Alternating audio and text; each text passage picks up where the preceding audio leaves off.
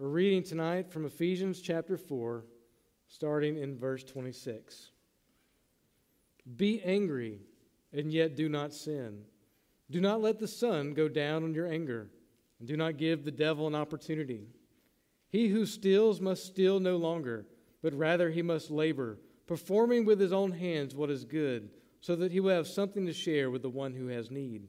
Let no unwholesome word proceed from your mouth but only such a word is good for your edification, according to the need of the moment, so that it will give grace to those who hear. Do not grieve the Holy Spirit of God, by whom you are sealed for the day of redemption. Let all bitterness and wrath and anger and clamor and slander be put away from you, along with all malice. Be kind to one another, tenderhearted, forgiving each other, just as God in Christ also has forgiven you. And all of God's people said, Amen. You may be seated. Tonight we've got an interesting message, and uh, I'm mostly going to focus focus on uh, verse 20, verses 26 and 27, and then 31 and 22, because there's some different topics in here that we could cover, as you notice. Uh, for instance, verse 29 says, "Let no unwholesome word proceed from out of your mouth, but only such a word as is good for edification." Well, that's not our topic tonight, but you can see how that would be a good one, isn't it? That there's sort of a discipline that we learn of controlling our tongue. But that's a whole sermon in and of itself, isn't it?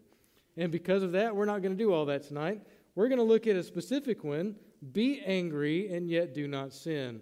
If you remember last week, we kind of began to read and said, don't behave like the Gentiles do. You know better, so act like it. And then we got into the, as we got to the end of this, we saw that we're supposed to Put off the old man and put on the new man. In other words, it was like taking off those dirty old clothes and putting on new, fresh clothes. And so there's that principle that we find in Scripture put off the old, put on the new. And tonight we're going to talk a little bit about this in, in terms of anger. So as we walk as Christians, as we go about our lives as Christians, we put off our old nature with its sinful desires. As an example, last week it talked about putting off uh, dishonesty or falsehood.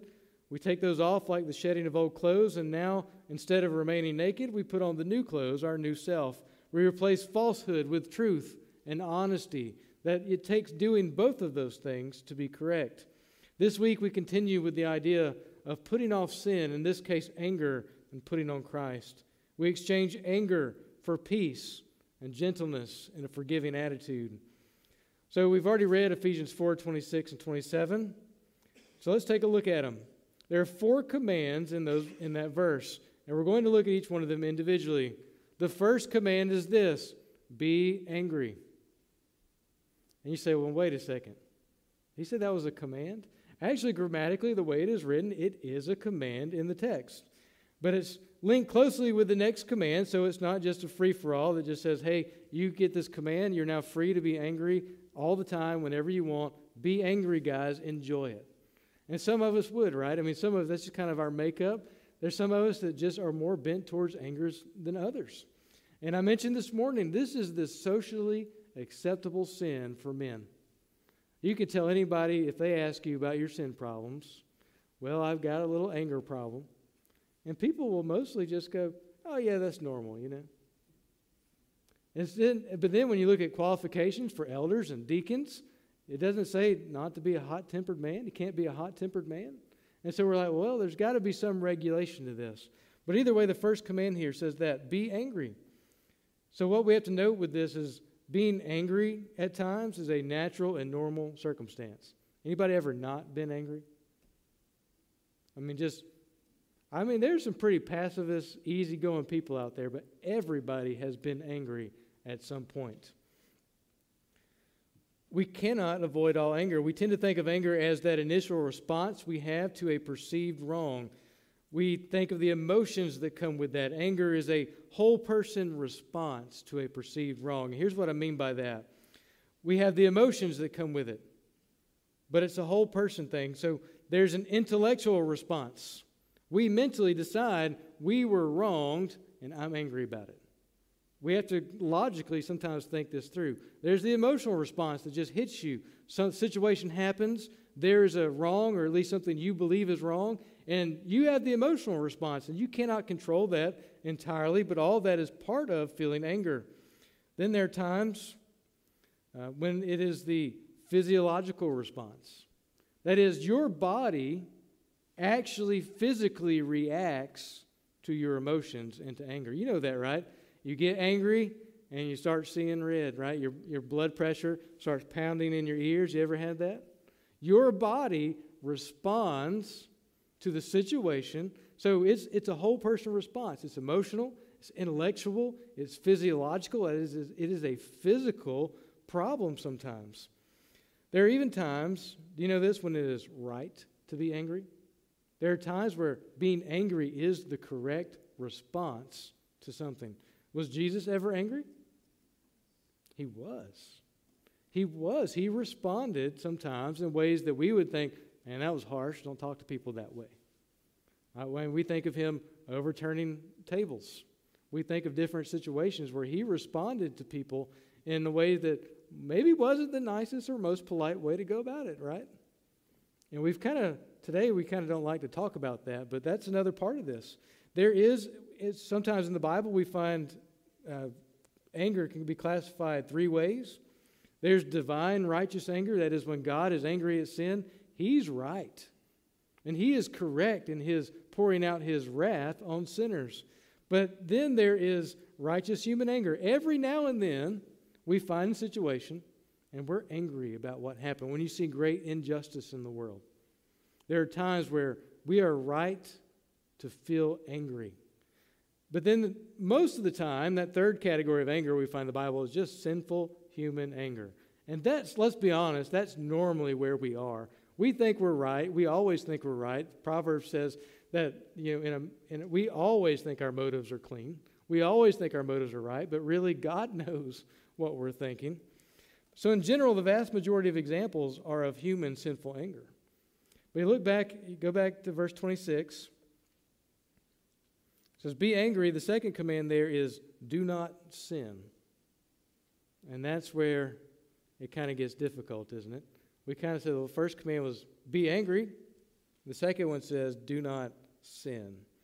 So be angry, but do not sin. We can't avoid entirely the emotion of anger not even the physiological reaction that we have. How we act, how we respond, however, is in our power. In other words, you can't control how you feel, but you can begin to control your tongue. You can begin to control your actions. As believers called to salvation, called into the church, we are to be angry, but not allow it to rule over us and bring us to sin. You know that sin really does that? Think all the way back to Cain and Abel said sin was crouching at the door with Cain because of his jealousy. It was crouching at the door and wanting to rule over him, is, is actually how it's worded. And we look at sin, and anger is one of those things. Sin comes in, we allow it in, it's part of who we are, but it wants to dominate or rule us. And we have to decide we're not going to let anger rule over us. But we cannot do it on our own, of course. We have to do it with the help of Christ. But let's continue to see what this is teaching us. The first two commands here, you might notice in, that uh, it's in quotations, or in my Bible, it's in all capital letters to let me know that's coming from somewhere in the Old Testament. It's a quote from Psalm, the fourth Psalm, in the fourth verse.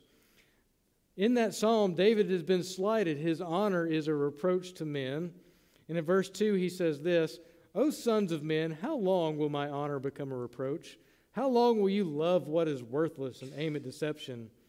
But then he says this in that psalm to tremble. I want you to think trembling with rage, trembling with anger. He says, Tremble and do not sin. Instead, what we find in that psalm is he is supposed to focus on God. It says he's supposed to meditate on his bed late into the night, thinking of the Lord. Go back and read Psalm 4 when you get a chance.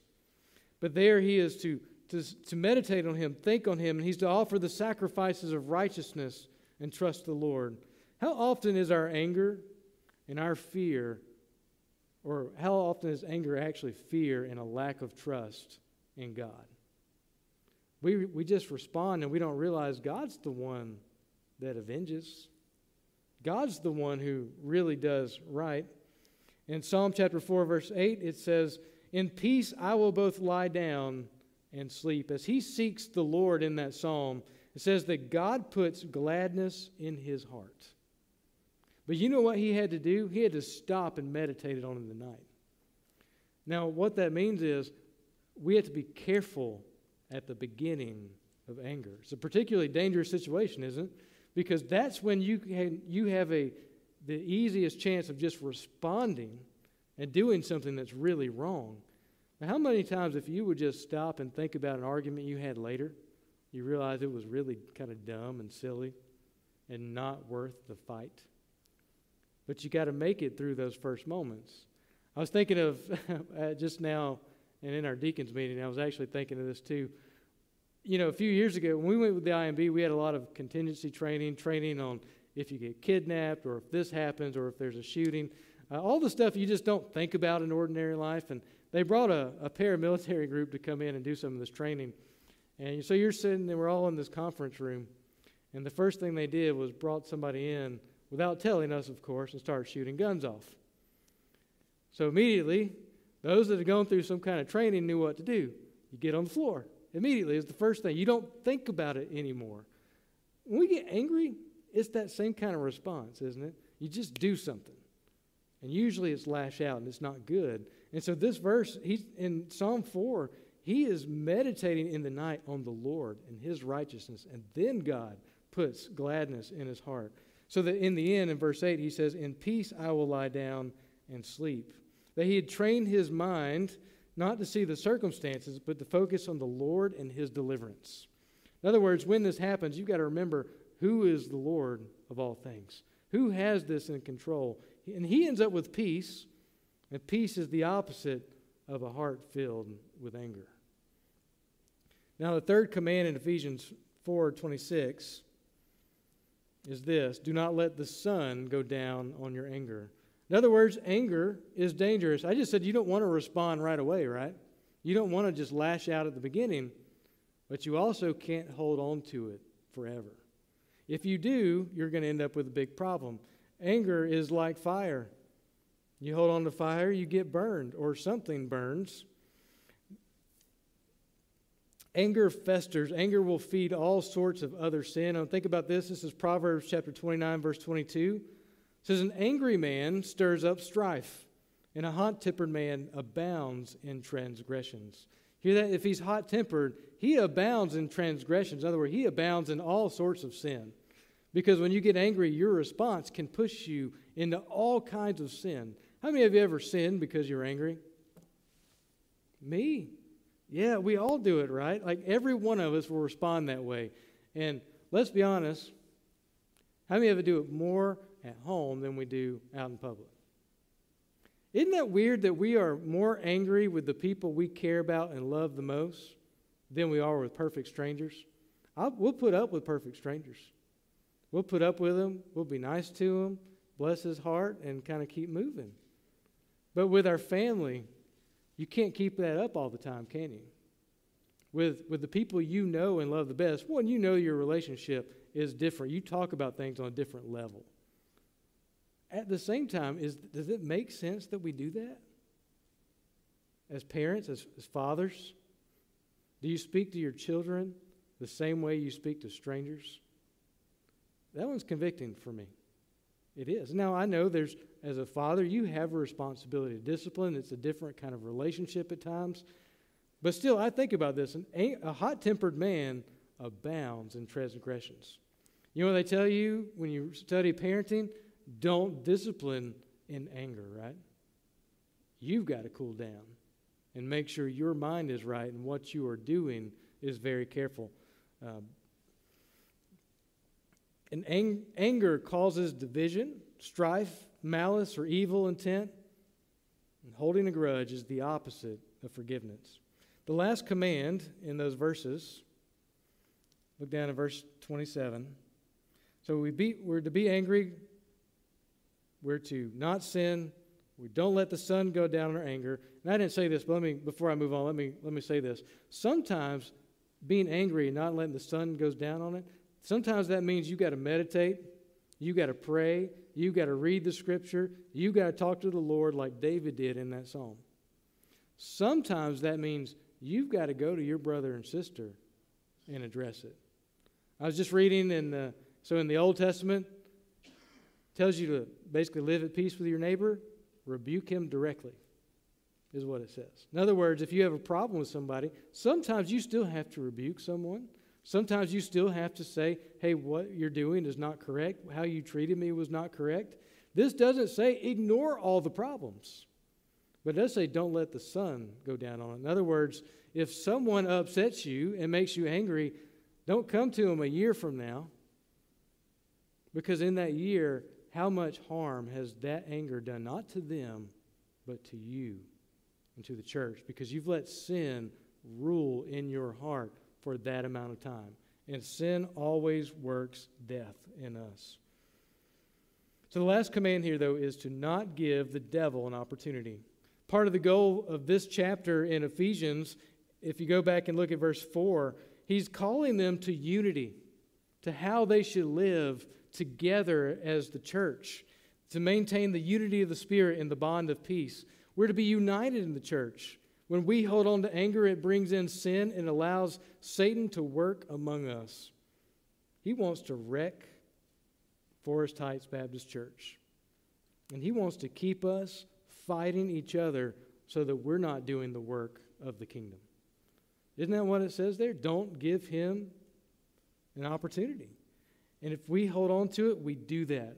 You guys ever seen a church destroyed by anger? Yeah, it might not have looked like anger at the end. It might have been a feud about carpet or something else. But how many times did it originate with, that guy made me mad? And so I don't care what he proposes, I'm against it. You ever seen that happen? Yeah. I mean, if you want an example, look at our government, right? Look how, look how our Congress functions. It's, both parties are that way, right? They, they get down to this, let's just argue. And I don't care if that guy has a great idea, I'm against it. And the other side could. I'll give you a good example of this, okay? Let's talk about the Kurds. You know the Kurdish group? So uh, they're a people group. They live partly in Turkey and Iraq and Syria and that area of the world. And they don't really have their own country. There's northern Iraq right now where they, where they kind of have their own thing going. But what I've noticed is um, Actually, I'm going with the wrong people group on this. What I wanted to mention was the Armenian group. Okay? The Kurds are a separate issue. All right, let me switch this back to the Armenian genocide or not genocide, depending on which group you believe. If you go back after World War I and some of those times, listen, there were lots of Armenians that lived in modern day Turkey. Now you don't find many. Why? Well, some say they were fighting because of the war and because they're on different sides, different things. Others say, well, this was just a straight up genocide. Here's how this fits into our government, right? George Bush Sr.'s in office, and he says, you know what, we should declare that that was a genocide. Democrats say, oh no, let's not do that. Clinton comes in, he says, we should declare that's a genocide. And the Republicans come in and say, nah, we shouldn't do that.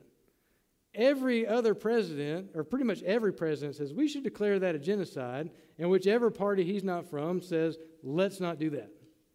It's just being silly and angry, right? Isn't that way? And it's just a political move for them. And that kind of stuff can wreck a church. So, how do we get from anger to peace? Number one, examine your motives. What is the perceived wrong that you see or feel? And is it real? That is, sometimes I think there's something's wrong and it makes me angry, and sometimes I'm the one that's wrong. It happens. Allie's not here tonight, so I don't have to admit anything, but it happens sometimes, right? Number two, I want you to remember how God has forgiven you. It always comes back to the gospel for all of these things. Christ has forgiven you in spite of all the idiotic things you've done, and let's be honest, evil things you have done. And so we've got to put that in our minds and realize and view that person as also a son or daughter of Christ. We have to understand that that's our brother or sister. Number three, pray and ask God to help you have peace and forgiveness. This is what David did. Sometimes you've just got to step out of it and say, I need to pray for peace. I need to pray for the ability to forgive him. What do we pray in the Lord's Prayer? What do we pray? How's, how's it end? Yeah, we ask him to forgive us as we forgive those that have sinned against us, right? Yeah. Number four, you might actually have to address the person that caused your anger.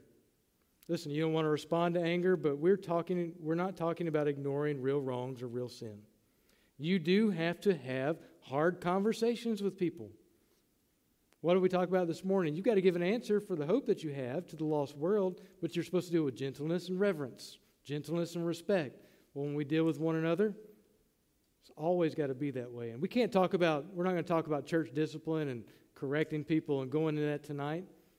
But again, the purpose why would you ever meet someone to point out their sin? Isn't always redemptive in nature? Don't, isn't the thing you want to see a relationship restored that, that there wouldn't be this anger between us anymore? That we would both be worshiping the Lord with pure hearts as we gather together? There's a whole word group for anger in the New Testament. Words that get grouped together. You can look in Colossians 3, you can look in Galatians 4 17. We see it here in verse 31. Look down to verse 31. All these words are kind of pushing us to the same this big, big picture, this idea. It says, Let all bitterness and wrath and anger and clamor and slander be put away from you along with malice. We talked about that put off principle. These are the dirty, nasty clothes you got to take off. You've been working in the yard all day, you've been working in your garden, you come in, you're covered in dirt and sweat, and you walk in and your wife says, Go get in the shower. That's how we're, we're talking that kind of dirty right here. And it says, look at, look at these words. They all, wrath and anger pretty much mean the same thing. They bring with it clamor, think loud noise and arguing and slander.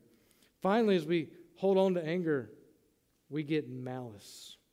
Malice is evil intent for someone. You ever been so angry with someone that you started plotting their demise? You say, well, that's a little extreme. Okay, well, maybe you didn't plot their ultimate destruction or how you could kill them or something. Although sometimes maybe you did. Bobby? He says I'm on thin ice. He's got anger problems. Just kidding. But listen, malice, anger that we hold on to really begins to change our motives and how we deal with people. It changes our perception of them. And if we are a church full of people with malice, where at the end of the day, I don't want what's best for Mr. Tank, I don't want what's best for Jamie because I'm angry. Do you think that church is going to be glorifying God? Or have I just given all the, the opportunities for the devil and said, Come on in. My heart is open. I'm ready. You're seeking, you're, what do we read this morning? You're prowling around like a lion seeking somebody to devour. Let me be the bait. I'll bring them right on in, and you can have them. That's what anger does if we let it run. So put off bitterness, wrath, anger, clamor, slander, and malice. Say this about bitterness. Bitterness is when you've been holding on to something, right? You get bitter and angry. It's, it's, it's just been there a long time. All these go together. But instead, you're supposed to take that off, like your dirty shirt, your dirty socks, and all your pants, but you got to get dressed again. And so you look down at this verse, verse 32. It says, Be kind to one another, tenderhearted, forgiving each other, just as God in Christ has also forgiven you. In other words, put on kindness, put on compassion, forgive one another, just as God forgave you in Christ. The first three chapters of Ephesians, as we read them, the first three chapters of this letter talked about God's love for us. We saw salvation over and over from his view, from sort of our own human perspective, even from the, the view of God creating a people for himself. We deserved his anger, and instead, he gave us love by and demonstrated his love by sending Jesus to die for us. Instead of divine wrath, by the way, in Ephesians 2, didn't it say we were objects or children of his wrath? We were deserving his righteous anger and wrath. But here, instead, instead of that, we were forgiven. We were given grace and peace. How does the perceived wrong that causes our anger compared to our own sin against a holy God? Think about it. If someone sins against you, how does that compare to your treason and outright rebellion against the King of the universe? It doesn't. It doesn't. I mean, think about it. When Paul marched into heaven, right? All the saints were there celebrating with him, right? Even the ones he dragged off and killed. God is a good God. He's a graceful God and He's forgiving. Now let's get practical. We got a little bit more time here. We can't avoid all anger. We've already said that but we can train ourselves to control our tempers. You ever hear somebody just say, Well, I just, that's just who I am?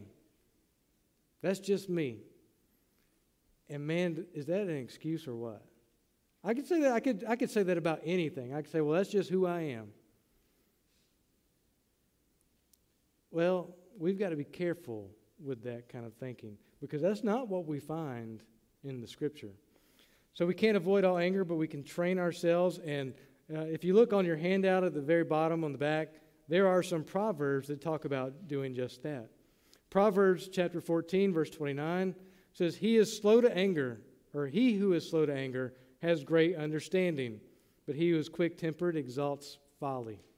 In other words, if you want to be, if you want to have understanding of God, of how this world works, of how to live righteously, you can't be quick tempered. You've got to be slow to anger. When we're quick tempered, we make lots of mistakes. Folly is just foolishness. How much easier would our life be if we just stop and be slow to anger and quick to listen sometimes and slow to speak? Proverbs 19:11 A man's discretion makes him slow to anger and it is his glory to overlook a transgression. It is our glory to overlook when someone has wronged us. Now, again, there are times where you've got to address things. But do you have to have this big hoopla every time somebody does something wrong? I mean, if Miss Diane had to approach Bobby that way every time he did something wrong, it'd get rough, right? Bobby's not coming back on Sunday night, guys. It's our glory to overlook a transgression. Proverbs 16:32 He who is slow to anger is better than the mighty. He who rules his spirit than he who captures a city. This is the problem with anger is this it's very hard. You can imagine what it would take to uh, be called one of the mighty, the mighty warriors of the Old Testament, the one who could capture a city. As great as an accomplishment as that be, all the planning that would take, and the work, and the strength, and the might, says you're if you can rule your spirit and be slow to anger, it's better than being that way. It's more of an accomplishment. There's a reason James says it's hard to tame the tongue, right? It's a fire, it just sets everything ablaze. Well, anger is a little bit like that. Proverbs 22, verses 24 and 25 says, Do not associate with a man given to anger, or go with a hot tempered man, or you will learn his ways and find a snare for herself. You know, guys, there are churches that have been destroyed because there was a hot tempered man in their midst that just liked to fight. And nobody would ever say anything. We've all seen it. And you know what happens in those churches? Nothing but more anger and strife and division. And that one individual sometimes can keep that church from growing for years. That's what happens when we hold on to anger says, Do not associate with a man given to anger. Do not go with the hot tempered man, or you will learn his ways. So, as we practice righteousness, guys, as we would read those verses, meditate on the Lord, pray and seek Him, and as those situations come up, we continue to practice it, guess what? Like everything else in life, we get better at it. It's a discipline, it's something that we work towards. It takes work. And, and I acknowledge that each of us are different. Many of us struggle with one sin more than others. We have to train ourselves in righteousness. 1 Timothy chapter 4, verses 7 and 8 say this On the other hand, discipline yourself for the purpose of godliness. For bodily discipline is only of little profit, but godliness is profitable for all things, since it holds promise for the present life and also the life to come. In other words, how many of you ever trained for a sporting event? Maybe you were running, maybe you were in a competition. I don't know what it might have been. Maybe you trained for something else. Maybe it wasn't uh, something physical. Maybe it was a test. Maybe it was something else you had to prepare for. But you know what? It took discipline. It took training. It took getting up day by day and working on whatever it might be. I'm sure when David was in the military, and some of you served in the military, there's reasons you had to train, right? It wasn't just because somebody wanted to yell at you. Well, maybe sometimes it was. But they were trying to get you prepared for what was to come, right? You discipline your body, and by doing so, you increased how you could do things. Well, there in 1 Timothy 4, Paul says, discipline yourself for the purpose of godliness. Train yourself in righteousness. Getting up and running, doing a couch to 5K, lifting weights, playing sports, all those things. That's good for your body, right? We want to be healthy people. We want to we want to work on things, but in the end, it's better that we would train ourselves for righteousness, for godliness. So what do we do from here, right? Well, tomorrow morning when you get up, you got to take off those pajamas or take a shower I want you to think about taking off anger tomorrow morning. Just get up and as you're changing clothes, I'm taking off anger. Remind yourself of the verse that we read today. Maybe read it. When you get dressed, do you think about putting on peace, gentleness, compassion, and a forgiving spirit? Maybe read or memorize some of these verses that are on here. Hide the word in your heart. 2 Timothy chapter 3 says this All scripture is inspired by God and profitable for teaching, for reproof, for correction, for training in righteousness, so the man of God may be adequate and equipped for every good work. The scriptures corrects our attitude, they train us in righteousness so that we can do this.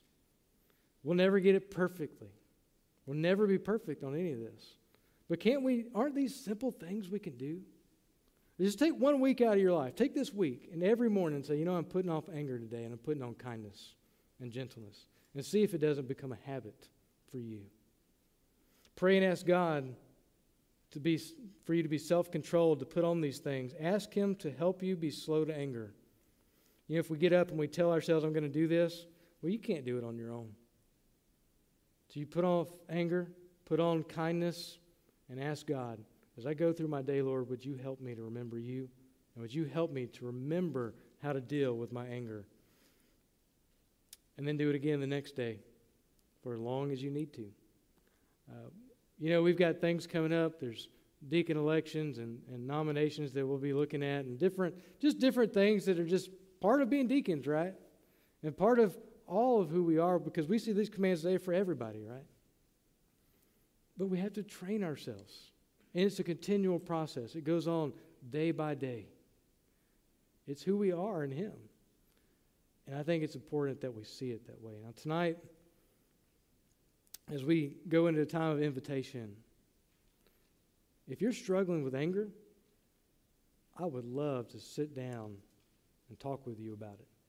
And I say that because um, I've got resources, we got things we can get to, and sometimes getting to the bottom of that anger and why it's there will help you with, the, with those quick responses that pop up.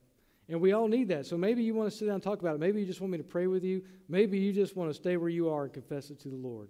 But tonight, I, if you are struggling with anger, confess it to Him. And if you've lashed out to somebody in anger, I hope that this week you can go to them and ask for forgiveness and make those relationships right. But, church, if you're holding on to anger, Don't let it become bitterness and malice. I pray that you deal with it in whatever way you need to, but tell the Lord, ask Him for help, and He'll help you. Let's pray. Father, I pray that you'd help each one of us to put off anger, to put off wrath and judgment, and to put on kindness and gentleness. I pray that as we go through this week, God, I pray that these verses would be on our minds and our heart, and I pray as we interact with one another, it would be in a way that is loving and not bitter. Father, I pray that there would be no opportunity for the devil in this church because we are holding on to wrath. Father, I pray for your forgiveness tonight where we fail you. But Father, we do know that you love us. We do know that you have poured out all your kindness on us. That when we sinned against you, when we were with the crowd, if we'd have been there, Father, we'd have been screaming to crucify him along with everybody else. But you looked at us and you forgave us. You sent your son to die on the cross for us. So, Father, tonight, I pray that you'd help us to see one another as your children, to see one another as our brothers and sisters, to see each person as valuable in your eyes, worthy of forgiveness and patience and kindness. Father, if any of us believe that we are just angry people, it's just who we are, God, I pray for your conviction to fall on us. Father, tonight I thank you for your word. May it work its righteousness in our hearts. And I pray this in Jesus' name. Amen.